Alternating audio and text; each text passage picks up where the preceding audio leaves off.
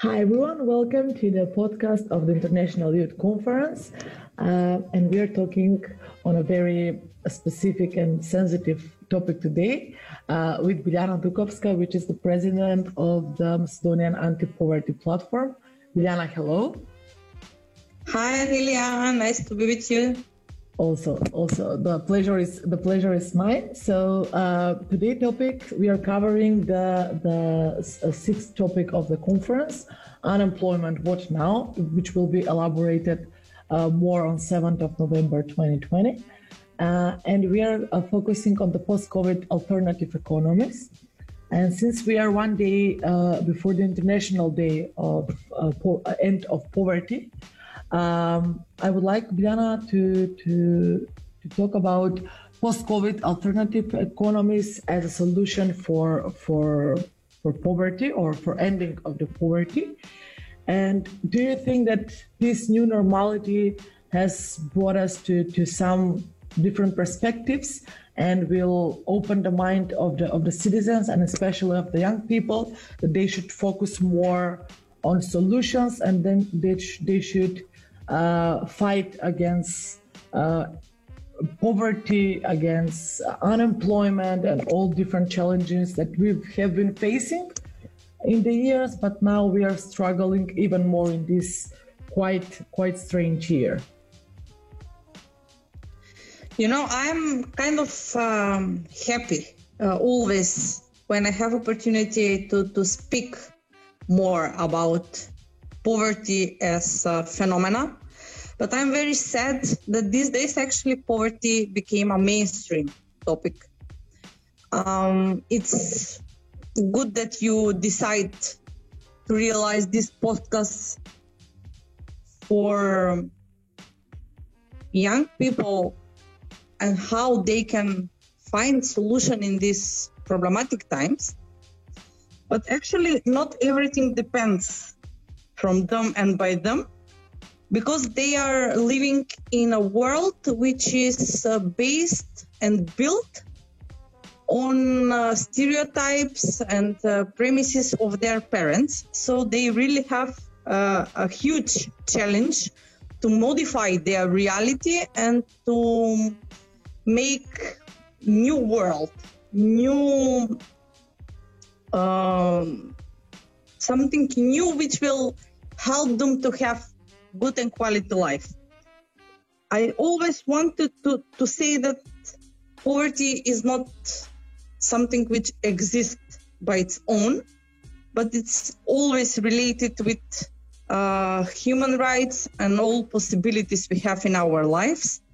So, if we want to speak about uh, new solutions, we must be aware what are the realities of uh, people who will work and who will produce uh, new solutions.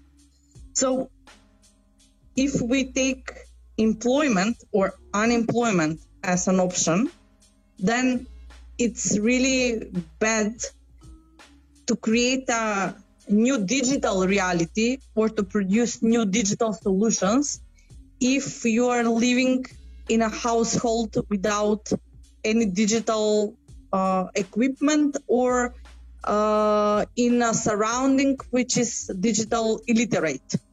Yes, I know that nowadays it's not common that we have um, illiterate or young people without equipment, thinking about, for example, mobile phone. But that that is when we think in average and when we think about you know the stereotype of how actually young person looks. But the picture is not the same everywhere. So maybe one of the solutions for the young people is to help to their peers which are not um, in position to create uh, solutions like them. The other opportunity is to um, get out from their bubble and then to, to participate into creation of in general policies and to influence how actually the the surrounding and the environment in which they should exist and work should look alike. And they definitely should uh, believe in some values which will guarantee a better future, or as the general topic of this year's International um, Day for Eradication of Poverty is um, to work together to achieve social and environmental justice for all, because in this concept are actually place and solutions for their future. According to, to your opinion, uh, what for you does it mean post-COVID alternative economies? I know it's like a lot of mainstream and trendy and popular. Everyone talking about some some solutions, some creative way of, of thinking and of doing doing business and everything. But what is for you post-COVID alternative economies? Definitely, it should be based on uh, more knowledge and more participation, and definitely should be more inclusive. Definitely should uh, be more social, and definitely should be more conscious about uh, priorities. If we take all of this as a basement of building a new economy, or post-COVID alternative, then we will have less inequalities in society, which at this point are kind of a, the biggest problem for each of us, including uh, young people. Because if you make a kind of, um, I don't know, research, what is like the biggest problem and what is the most obvious problem we see during the pandemic, it's actually there are inequalities. People who were poor now are more poor, and the ones who have something, uh, they have a good position to build on that. So probably the, the post-COVID economy should be more uh, green and more social, but it will be like that if this generation is dedicated to build it on that way. It will not happen. It should be invested in it, and investment definitely is uh, in uh, knowledge and um, taking in consideration different experiences from a different backgrounds and from a different cultures, and then uh, giving space for everyone to participate into building of the uh, future. Um, does the does the pandemic uh, do you may maybe have the, the, the data does the pandemic uh, has uh, increased the the rate the rate of the poverty and the rate of the unemployment? Some some basic statistic I'm asking now. And my question would be what now and what should the young people from from EU and especially from the CE countries should do definitely they should uh, research a lot. They should do peer exchange. They should um, network. They should communicate. They should um, help to ones who are not in position to do something by themselves and definitely they should uh, learn by other mistakes. I don't expect that they will. Um, some of them might be, but I, am not expecting that all of them will invent something. But definitely, there are a lot of examples uh, which can be uh, used as um, I don't know starting point for developing of um, I don't know maybe your own business I think that this new era is not about waiting somebody to give you something, but there are a lot of possibilities and a lot of opportunities to do something by your own. And I want to encourage everybody, especially young people, not to be dependent of the policies or to be dependent of other opinions, but they to become uh, opinion makers and they to be ones who will create the or participate into decisions.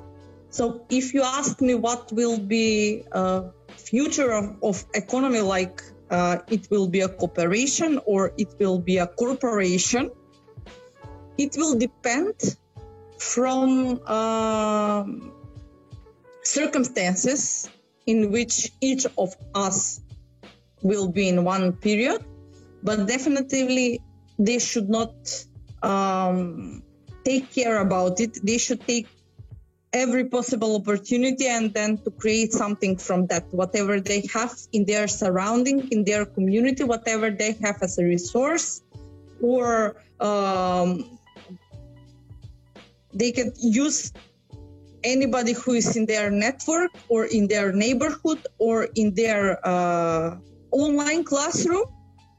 They should use everything as a possibility to build something which will contribute into uh, general um, life. They, they, they should not stick into some special trends or to follow something which is kind of mainstream at this point because whatever it was mainstream one year ago now is already past and we are speaking about the future and we have no idea how the future would look alike so the only thing we have is to go further and to not be scared about anything, just to, to overcome our attitude and, uh, as others say, get out from the comfort zone.